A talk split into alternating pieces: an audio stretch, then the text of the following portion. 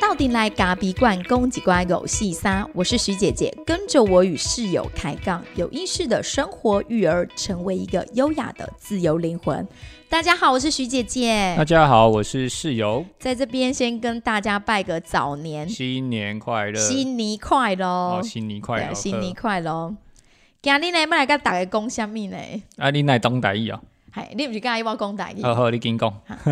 今日就是要甲大家讲，翁仔某之间是毋是定定系冤家？啊，恁冤家拢是为着什么代志咧冤家？你还没回复我们的咖啡粉呢？哦，好的，那我们咖我先来。啡粉要给我们多很多的那些建议啊。那我们今天就先来一样，先回复一下我们的咖啡粉。好，有一个咖啡粉，他说他读静宜大学的时候，虽然已经毕业五年了，来过我们店里，一直都有在 follow 我们。有机会回去一定要看三代店，先来买咖啡豆。三代店。谢谢，确实对现在是三代店了。哦，对对，三代店。三期工程了，所以是三代店没错。然后还有另外一个说，呃，他真的很喜欢我们，请务必一定要继续出。好的，我会努力的产出节目来娱乐大家。好像效果还不错哦，就是大家他蛮喜欢我们的声音，调冷消微。你自己在说，我是觉得大家也很支持，因为像我们每年过年都会帮大家找一些比较特别的豆子，像今年呃室友就帮大家找了伊索比亚的第一代的 COE 卓越杯的第，一届啦，第一代，第一届啊，第一届，对，第一届的，豆子就是。首届卓越杯的豆子，这是竞标的。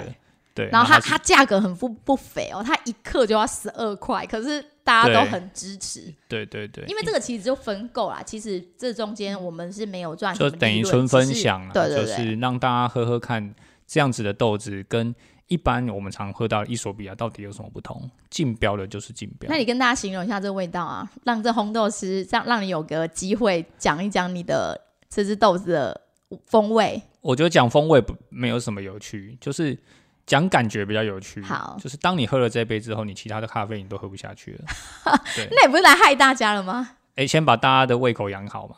OK，好的，进入我们今天的正题。正题好对，我们今天要批斗，对，所以我们两个就在我们上次录完之后就抛出这个主题，因为我就在想说，嗯，下次不知道要跟大家聊什么。然后我的室友就说，就来聊那个啊，夫妻最容易吵架的点啊。然后我就超容易吵架。这蛮有趣的哎，对啊，就像我们录 podcast 也会吵架。而且你很爱吵啊。那我没有，我没有那么爱吵，是很有人就喜欢一直讲一直讲。没有，而且他今天就是一定要拉着我录。其实你知道，大家年节近了，大家的工作量都是倍增，尤其是主妇们又要对办年货，然后又要拜拜，就有很多很琐碎的事情，又要打扫。但是该做的事还是要做啊。对，但是我室友就说，因为我们明天就要北上了嘛，所以要要回去台北过年。然后我室友就说，呃，这一周这样子没有如没有办法如期在周二录音，那他就觉得一定要提前到周一。那周一又是我们店里大红出货的日子，所以其实我们时间被压得很紧。然后他很宁，他很甘愿，他真的是五点给我爬起来烘豆，就为了要录 podcast。反正他五点十五分都可以起来跑步了，五点冲豆不算什么，OK，对对？好的，所以早早起的鸟儿有虫吃，事情还是可以完成。好。那你你觉得我们夫妻最常吵架的点是什么？应该先问你吧。我觉得是你要批斗我，又不是我要批我批斗你，我没有批斗你的意思啊，哦。通常都是老公、老婆会抱怨老公嘛，所哎，以老婆的让你怨先发言。比较多，哎，对，让你先发言，因为老婆真的是，我觉得在这个社会里，老婆其实做的好像永远就会比老公多一点呃。不一定哦，你不要把自己那个金往脸上贴，好吗？真的是这样。我觉得我我最容易生气的点就是，呃，举例来讲好了，我觉得夫妻之间会让我有不爽的点，就是我老公每次都嫌我胖，他嫌我胖会让我觉得心情很差。尤其是我们共同一起在洗澡的时候，然后他就会那种一副那种看着你的身材，就说：“哎，最近呢，刚刚伙食没败哦。”哎，这是捏，这不是这不是嫌。可是我觉得你这就会伤到老婆的自尊心，会因为很多老婆她的身材的走样，其实有时候都是因为帮你们男人生过小孩，不一定啊。其实你在年轻的时候还没生小孩，身材就没多好啊、啦，还是有一定多少会有那个身材是身形的走样，而不是只是在体重机上的数字。这我必须要去说明啊，因为我是运动员，所以我我我会很要求自己的这个每一个部位嘛，就是说我会去把自己练好啊，然后维持自己的好身材。虽然我们已经即将迈入中年嘛，所以我我的我的目标是我希望五十有中年吗？有没有这么老？你们三十五岁，你你不要把我年龄铺路好吗？就是我希望我可以继续保持我的好的身材嘛。那我希望我五十岁的时候，我的我的肚子还是一样可以维持现像现在这样子。哎、其实还身材还算不错。那你维持你自己就好，你维持我干嘛？啊，另一半是最真实的样貌啊，你就说，哎、你马克修修卡干姐，可是因为我觉得每个人身材就是每个人自己管就好，我的身材我自己会掌控，所以我就觉得，尤其尤尤其因为你已经生过孩子之后，你身材那个细微的走样是你自己其实是有发现的，但是你不愿意让别人看见。那就是你不愿意面对你自己啊。不是我要不要面对我自己，是我自己的功课，你不需要来帮我面对啊。呃，另一半本来就是需要帮助你 来更认识你自己啊。哦，谢谢。对啊，所以我我我并不会说，哎、就是一定一定说，哎、你的身材怎么样？只是我会觉得我要求我自己，但我会希望我另外一半他可以保持他自己。那我觉得你应该好好说话，你再重新说一次。你要说，哎、老婆，我觉得我们最近可以再多一点一起去运动哦，让我们的身材更紧实，而不能用一种嫌弃的表情说啊，这跟他讲就好哎哦。没有，我不会，我不会，没有没有直接说你胖啊，我只有说，哎、最近有，有点壮你就是。鄙弃，你就是鄙弃的眼神，你的对不对鄙弃的眼神超级讨厌的。没有，因为你知道运动员往往都有些癖好，没办法接受自己另一半他的身材有点走样，就走山啊，对，所以这没办法，所以我还是会一定会一定会常常会念他这句话。对，所以那时候他弄得我很不爽他就会说，呃，其实因为就是因为你是自己人，我才会说你；如果不是自己人的话，我才不会去管他嘞。对，现在所以现在我跟他说的时候，他我就说，哎、你你最近好像吃的伙食很好，然后他就说你在讲，我说哦好，你你有点瘦，我不知道大家咖啡粉如果是像我这种已婚妇女又生过小孩，当老公在嫌弃你的身材的时候，你们会不会觉得十分不爽？我觉得应该还好吧，这是本来就是我觉得会，肯定有，哦很多女人一定会。好吧，就是女人通常对身材都是有一点有一种自我的，到底是自信呢，还是自卑，只是一线之隔。自信、自卑一定都是掺杂在其中，但是那个东西就是只希望自己说自己，不准别人说。那就是只准官兵放火。不是，不是那个，那跟那是两回事、哦，好啊。好好好好，我呃们进入到下一下一点，我觉得这一点我蛮受不了的，就哪一点你自己跟我讲，你来讲看看来。就是我老公很常，我是应该说我室友很常上厕所的时候不把马桶的那个盖子掀起来，然后他的尿就乱喷到盖子上去，我觉得是我大忌。不是啊，那你可以不要跟我上同一间厕所就可以了。有啊，我现在就尽量避开啊，反正我自己住的是套房，所以我也不需要你的厕所了，谢谢。好，OK。可是你不要只有说我，我上厕所的时候是不掀马桶盖哦。就是有时候有时候自己的情况就是很懒嘛，就是这样，就是直接上了。但是你你自己上大号，或者是你在上厕所的时候，你是不关门的。你干嘛讲这个？对啊，你很奇怪，可是这个是我在我自己的家里面啊，但我会觉得不舒服啊，所以我每次走过去，哦，你真的是上要上要上厕所也不关门，你知道吓死谁啊？我觉得这来自我原生家庭，因为我们原生家庭的人，大家就是很豪放，就是上厕所就在家里上厕所，就是直接上完然后就出来这样子，就不会特别觉得还要关门什么的。所以这是来自原生家庭的习惯，对，所以这部分我比较抱歉一点啦。对，所以 所以我我我刚开始其实到他们家的时候，我就有点不舒服，就是突然就走，我就呃姐姐你不不不关门这样，然后我？就会姐姐上？就是偶尔，但是我会就是尽量避免 眼睛的欸直视，所以我就会赶快闪过去，对，然后也不好意思被他发现，所以就赶快赶快赶快冲过去这样子，对，然后后来后来可能就习惯了，可是我还是没有办法接受另外一半上厕所不关门，因为这个上厕所不关门就会影响到其实孩子上厕所他也不关门，那我觉得其实这个是一种。这种不要让味道去传散嘛，你就自己享受不就是好了。味道，所以我们有时候不是大便，只是尿尿而已啊。那也不需要把这些有点味道出来嘛，我们并不是 没有没有想要接受它。我觉得你应该是对那个形象看起来比较不习惯，但是因为像在我们原生家庭，大家都是这么豪放，所以其实我也蛮习惯了。哎、我曾经，我今天记得我们以前国中美术老师说过哈，如果因为那时候大家青少年时期嘛，大家就对恋爱这件事，或者是这种青春期青涩的这种感情很有兴趣、很向往嘛。然后我们那时候美术老师就说一句话，非常现实，我到现在还记得。他说：“如果你觉得你真心要跟这个女孩子交往，你只要想象一下，你有你有没有办法接受她在你面前大便？如果你可以接受她在你面前大便，那你再跟她，你再跟她谈下一步，就是你可以继续，你可以跟他交往。那如果没有办法，那你就可以退回来，你可以不用不用这么早去把自己的感情放进去。老，我觉得老师只是想阻止你们太早谈恋爱而已，因为人在一起久了，本来这种很赤裸的什么大便啊、放屁这种，都是久而久之就会就会把它当成习惯了。可是我我觉得那那那那个时候当然是那那那个时候的一个那种传统的教育底下，对啊，因为我们现在大家可能会阻止。可是你现在想起想一想这句话，其实我觉得也蛮认同的，就是其实我可以接受你在我面前大便，很赤裸裸的那一很赤裸裸，但是我不要接受你不关门，你还是要关门 好啦，啊，你要马桶盖要掀嘛，啊。好啊每次都不掀尿乱喷，所以我现我现在还是我现在偶尔会先，对偶尔会先，你应该是每次都得先，不对，所以那现在就各那就各自上各自的厕所，我不先，反正我自己洗啊。对，好啊，你就自己洗，反正我对没擦。对，好，但是你一定要先，因为我们有两个儿子，我们要让儿子养成这种好的习惯啊，不是吗？好了，以身作则这件事我做得到，所以对现在我其实只要在，现在我们就分分得很清楚，就孩子在我前面上，跟我一起上厕所的时候，我我一定会先。对，他如果没有跟我上厕所，我就选择我要先或不先。所以你看，孩子是不是来教养你的？孩子来教会你一些礼貌，因为我们以前可能来自原生家庭，有一些很赤裸不礼貌的行为。随着孩子的出生之后，你要成为一个榜样，所以你必须要重新再学习一次。所以你也要关门啊，不然你儿栽啦子，栽啦，我曾经发现你儿子上厕所也是不关门的。有啦，他现在都有关了啦。对，因为我叫他要关、啊。你不要再讲了。好好，OK OK，好奇好好，怪。那有点像夫妻批斗大会。OK，好了，继续啊。而且有时候太，这好像太有点太私密了。太写实大。家有人想要听这我？我我觉得吃饭的时候尽量还是不要放这个好了。对，好，再来来到第二点，倒数第二名哦，夫妻最容易争吵的很重要的一个点就是家事，就是家事到底谁做，分工有没有公平？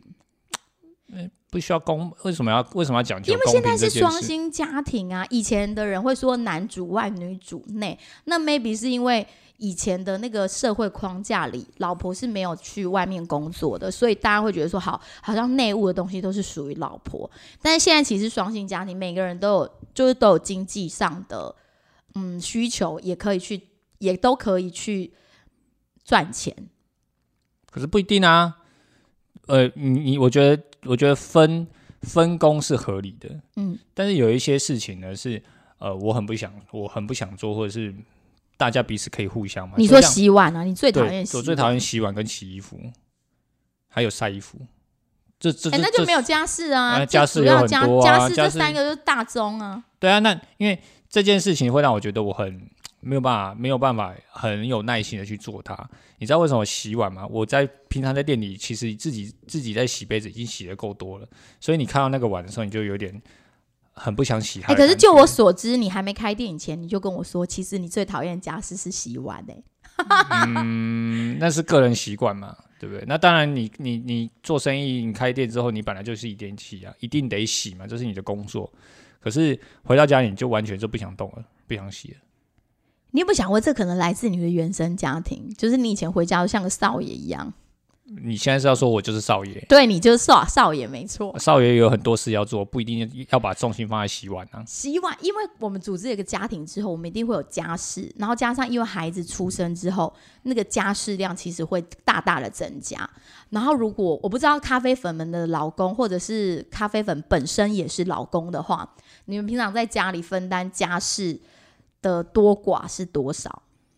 我觉得我不算少，我其实我还是会帮忙做很多啊。只要你分配给我，我都还是会去做，只是我会稍微摸摸一下嘛。所以我不，我并不是不要做，我只是就是需要有人分配给我嘛。我觉得有时候在做家事的时候，就是因为我觉得我自己也蛮像我自己原生的妈妈。我原生的妈妈就是把我爸伺候的很好，然后他所有的家事其实都往自己的身上揽。虽然说他自己也因为以前他也是做生意的，然后我就看我妈就是一个非常任劳任怨的人，然后永远都在做家事。但是我每次看我妈在做家事的时候，那时候我是女儿，然后我们就会女儿们会去帮忙分担妈妈的家事。他说我每次都会跟我妈说：“妈，我真的觉得我以后不想活得跟你一样。”就是那么命苦，老是要上班卖鱼，然后之后呢，你回到家还要煮饭，然后打扫，所有事情他都在身上，就是从眼睛睁开，然后做到眼睛闭起来，做到做个戏也尴尬。对，就是我觉得我妈的韧性是超级强的。可是，在我妈身上，因为我看到这个，虽然我觉得我有一些点蛮像她的，然后可是我就会告诉自己说，我不想像我妈，就是活这么累，好像所有的事情都在她身上。所以，当我自己。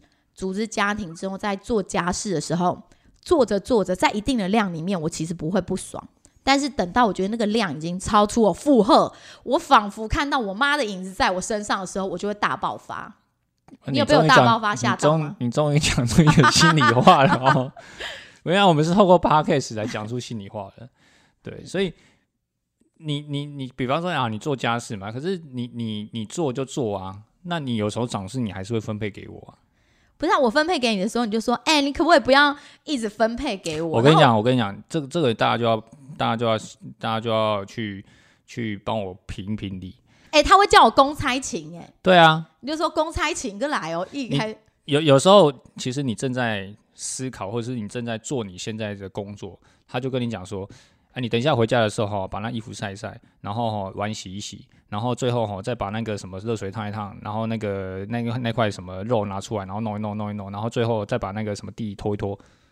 然后我想说，哎，我现在还在工作当中。然后他只是他就说他要去接小孩这样子。然后我觉得你你现在这个事情，你你你从第一件开始讲，总共到现在有五件事情。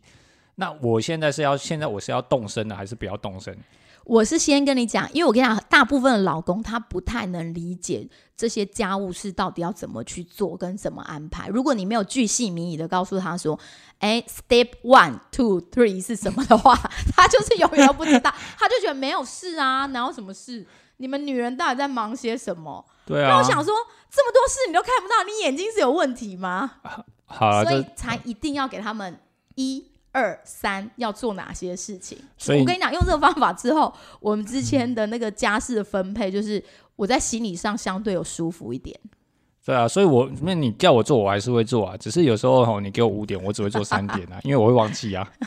不是这这叫做男人的选择性失忆，所以你没有办法知道说，嗯，他怎么这么多东西没有办法接受，所以最后就想啊，那我想到什么做什么哦，好像有这些哦，好，那就做一做。而且我觉得你们这种理工脑，就是我一直叫你晒衣服，然后我们每天都纠结在说那个衣服到底谁洗谁晒的时候，然后有一个人就一直说他要去买烘衣机，他要买烘衣机。对啊，我说买烘衣机也是要有人把它丢进去啊。那至少简单两分钟可以解决嘛。洗衣袋分门别类啊。那至少两分钟解决啊。你不用，你不用，因为我们家的洗衣机在二楼，晒衣服的在四楼，所以你要从。二楼洗完衣服，然后你要把它搬上去四楼，然后再把它晒。晒完之后呢，你要再把它收下来，收到三楼去折。我觉得这是一个非常……哎，有没有一个研究是说，住透天处的夫妻最容易因为家事而吵架？不会啊，因为透天处真的很烦。那在透天处本来就是这样啊，因为我们是中南部嘛，所以这是很正常的。啊那你们南部、南部很中南部的夫妻都在吵架，不可能。就是那个家事会变得那种距离拉的很长，所以。夫妻之间，他还是有一些可以去瞧嘛，就是说，大家如果真的是在家事这件事情上面，其实你可以去做分配，然后可以去分工。但是呢，还是要还是要有时候，我觉得不一定是女人就一定得做家事，男人就不能做家事。所以我觉得男性，我像我我我也是一定会去呃帮忙嘛。但是我觉得很重要的目的，爸爸在做家事的过程当中，其实你也是无形中呃去教养你的孩子，其实。你你是可以一起那个那个意那个形象上面，你也是要觉得让孩子的性别意识不要从小就觉得好像只有女孩子在做家事，男生是没有的那种性别刻板印象啊。对，所以我跟你讲，我我每次叫我们家爸爸做家事的时候，就是用个眼神，说你你再不做，你看你小孩都在那边玩，然后只有妈妈在做。如果这样画面一直在他们的心中的话，那他长大的图像，他心里的图像就是哦，男生就是都在旁边玩划手机。然后女生就是一直在工作，我觉得这样子真的是又会，就像我们之前聊那个教育的一个一个理念想啊对，就会对传承到下一代去。对，所以就是过去都是像我们家原生家庭，其实也是属于呃，应该说属于属于比较父权体系啊，就是说大男人嗯主义。其实传统的很多家庭都是我爸也是啦，对所以不用不好意思，我爸也是。对啊，你你好，你爸应该是不会听的。我爸应该是不会听我还是想要当一个好女婿，所以我们不要这样。你你讲你自己的爸，我讲我自己的哦好好爸。所以这种大男人主义的情况底下，其实多少也影响到我。像我是我是男生，我又是长子，所以你妈妈都会做，妈妈都会做，爸爸其实也会帮忙，但是帮忙的比例并不高。你就会发现那比例就是十比一，对可是可。是这时候其实家庭的分工就很重要，像像我爸一定是，比方说缺了一个什么东西要出去买，或是要修缮，或是要做这种，全部都是爸爸来处理。always 全部都是爸爸来处理，女生不会去修缮嘛，就是如果要跑去买一个什么东西，也是爸爸去跑嘛。所以，呃，在这个家庭的分工里面，爸爸好像就是这些，比方说比较琐碎的小事，像这种洗衣服、啊，有点像工程部的概念啊，爸爸比较像工程部。对，所以像比如体力活啦，或者是要跑啊、倒垃圾啊这种东西，基基本上都是爸爸去。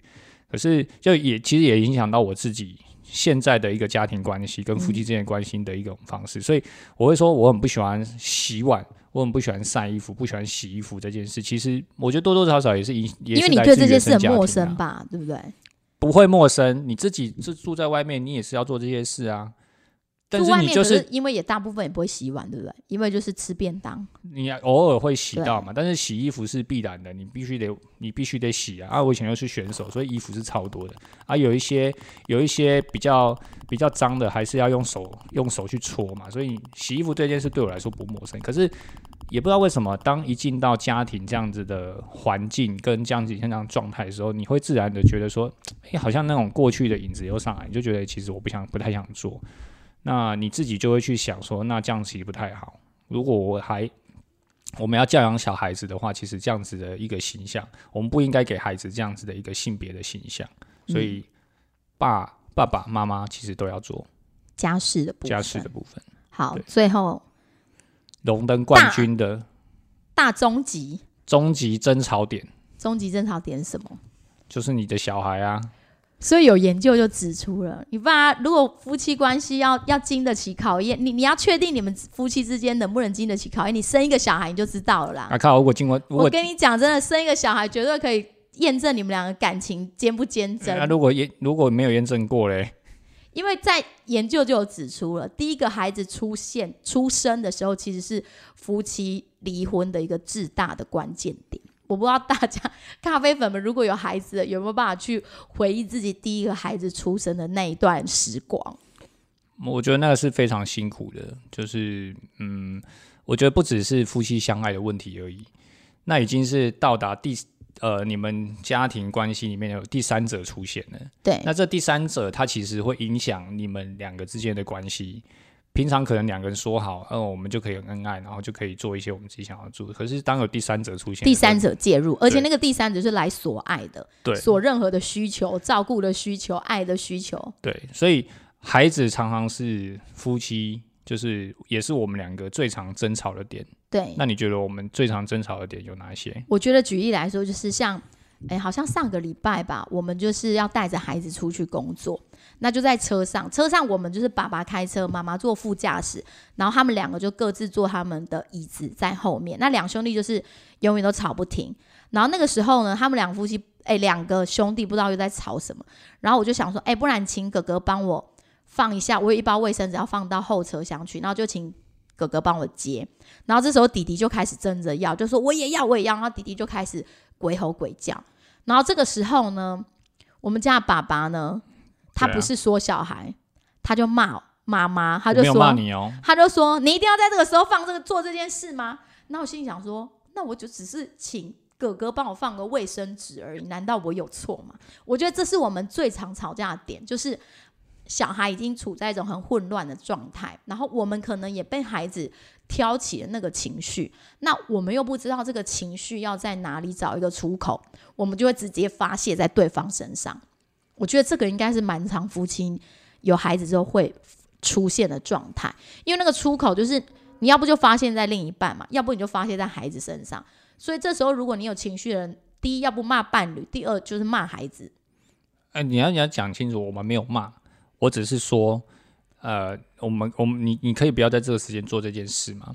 而且你明知道兄弟两个两个他就是很会争吵，尤其小的他就是一定要争到赢，这是我们两个兄我们两个孩子之间的一个现在目前的相处状态。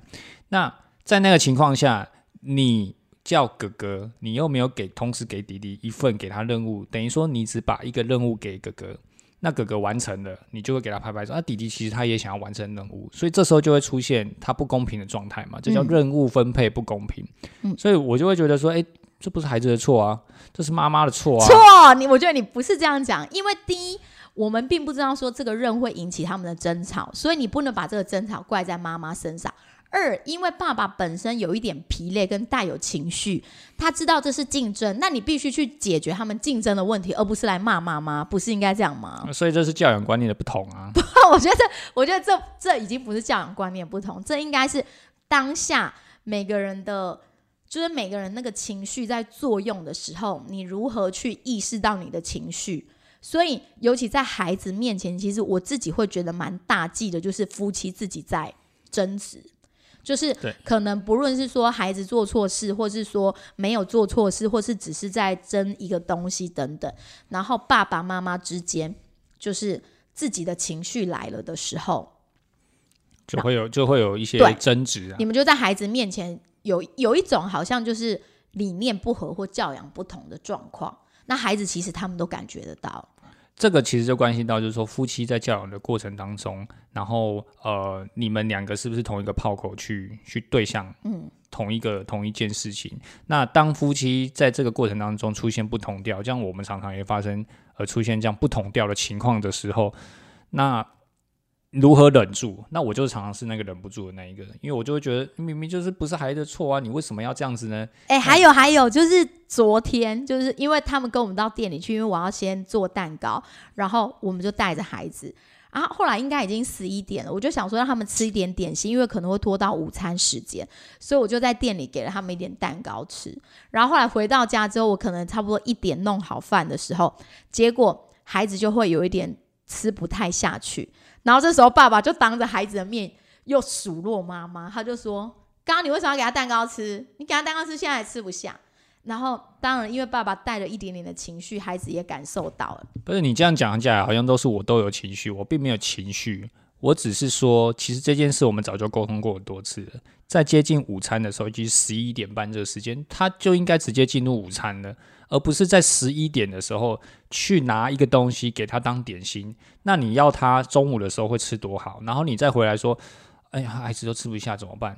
那么你找问可是偶你自己啊。不是啊，偶尔吃不下也不是什么大事情啊。我一直但是就是不应该。该在正餐时间的前一个小时到一一个小时的时间，然后你拿东西给他吃。但我的意思是你就不要祈求他中餐可以但是好好的我的意思是，吃饭。不要在孩子面前讲这些，因为就像你讲了这些之后，到下午的时候，哥哥起来，他就我就说，哎、我们现在不吃点心，因为晚上要吃饭。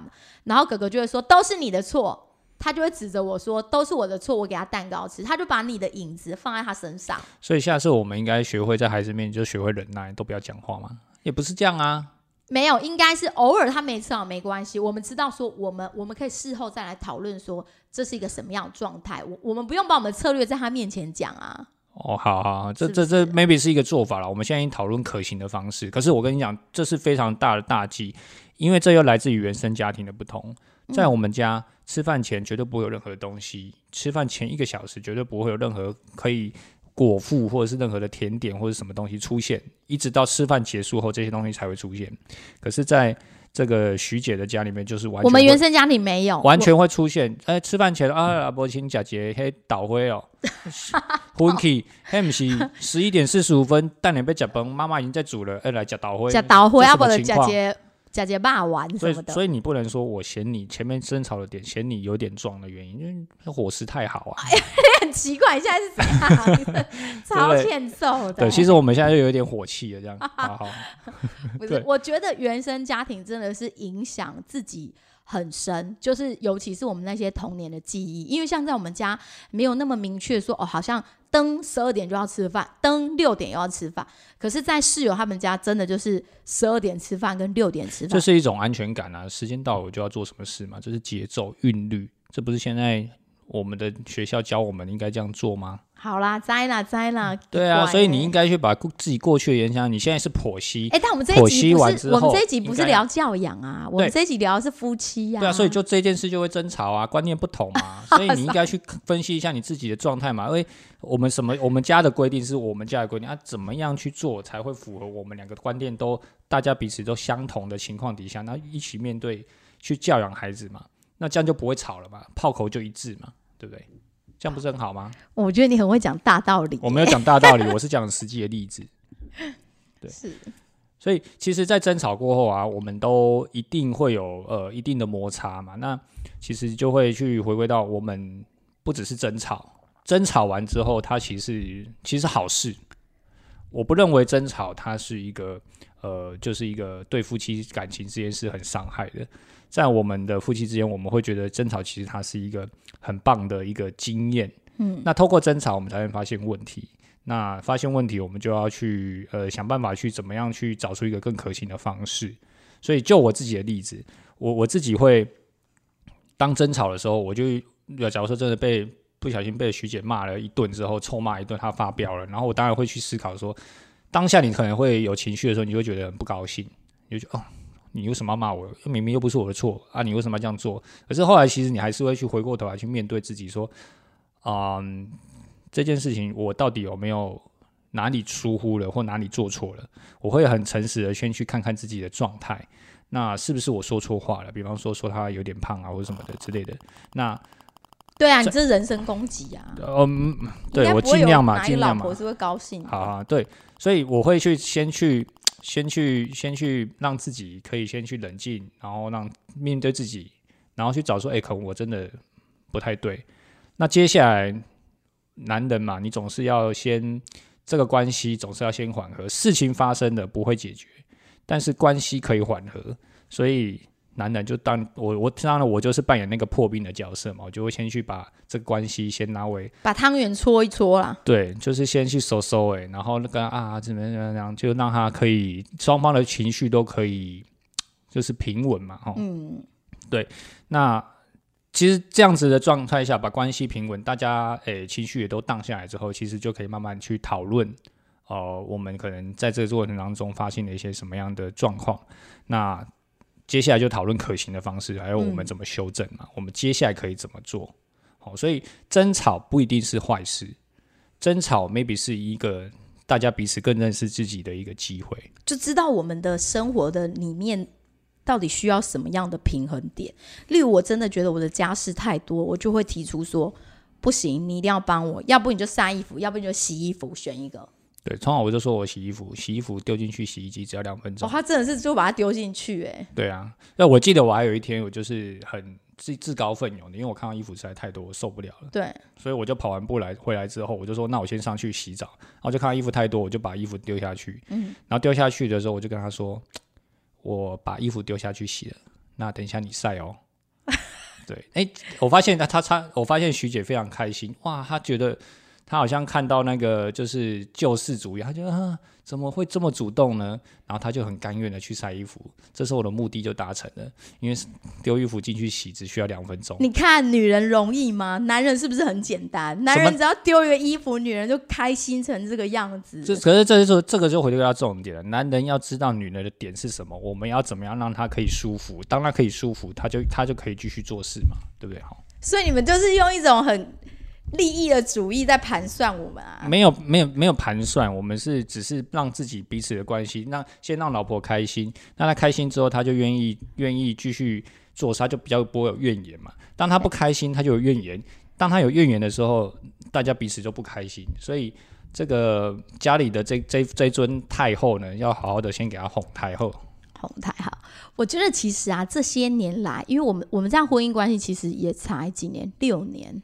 六七年了，六七年了，六七年嘛，嗯，六七年的，那大的都六六岁，大的都六岁了啊！啊，我们结婚之后才生小孩哦，对对对对对。对，所以我觉得在这几年，尤其在孩子，我我们现在其实是比较能够看见我们争吵的点是为了什么。现在说起来很容易，可是其实在孩子更小的那几年，有时候那个争吵是吵到你也觉得蛮莫名其妙的，就是一个人的情绪上来了，然后就开始得理不饶人，然后就一直炮轰，然后另外一个呢，他可能也很忙也很累，所以我们那时候最想吵架的点就是在争说到底谁比较忙，谁比较累。对啊，其实我觉得那都是情绪的勒索啦，因为最后就是因为很忙很累，然后就会开始有所以是互相勒索的意对，思。所以我就会情绪勒索他，他就会情绪勒索我，所以两个就勒索在一起，那就很不爽，对然后我越来们越不爽。最后我们就会说，我们可不可以不要再一直比较谁做的事情比较多？对啊，因为其实两个人的事情都很多，对啊，就是多到有的那种幼小的孩子在家的时候，那个事情是多到你真的是手指头算都算不清楚，你每一刻都在想着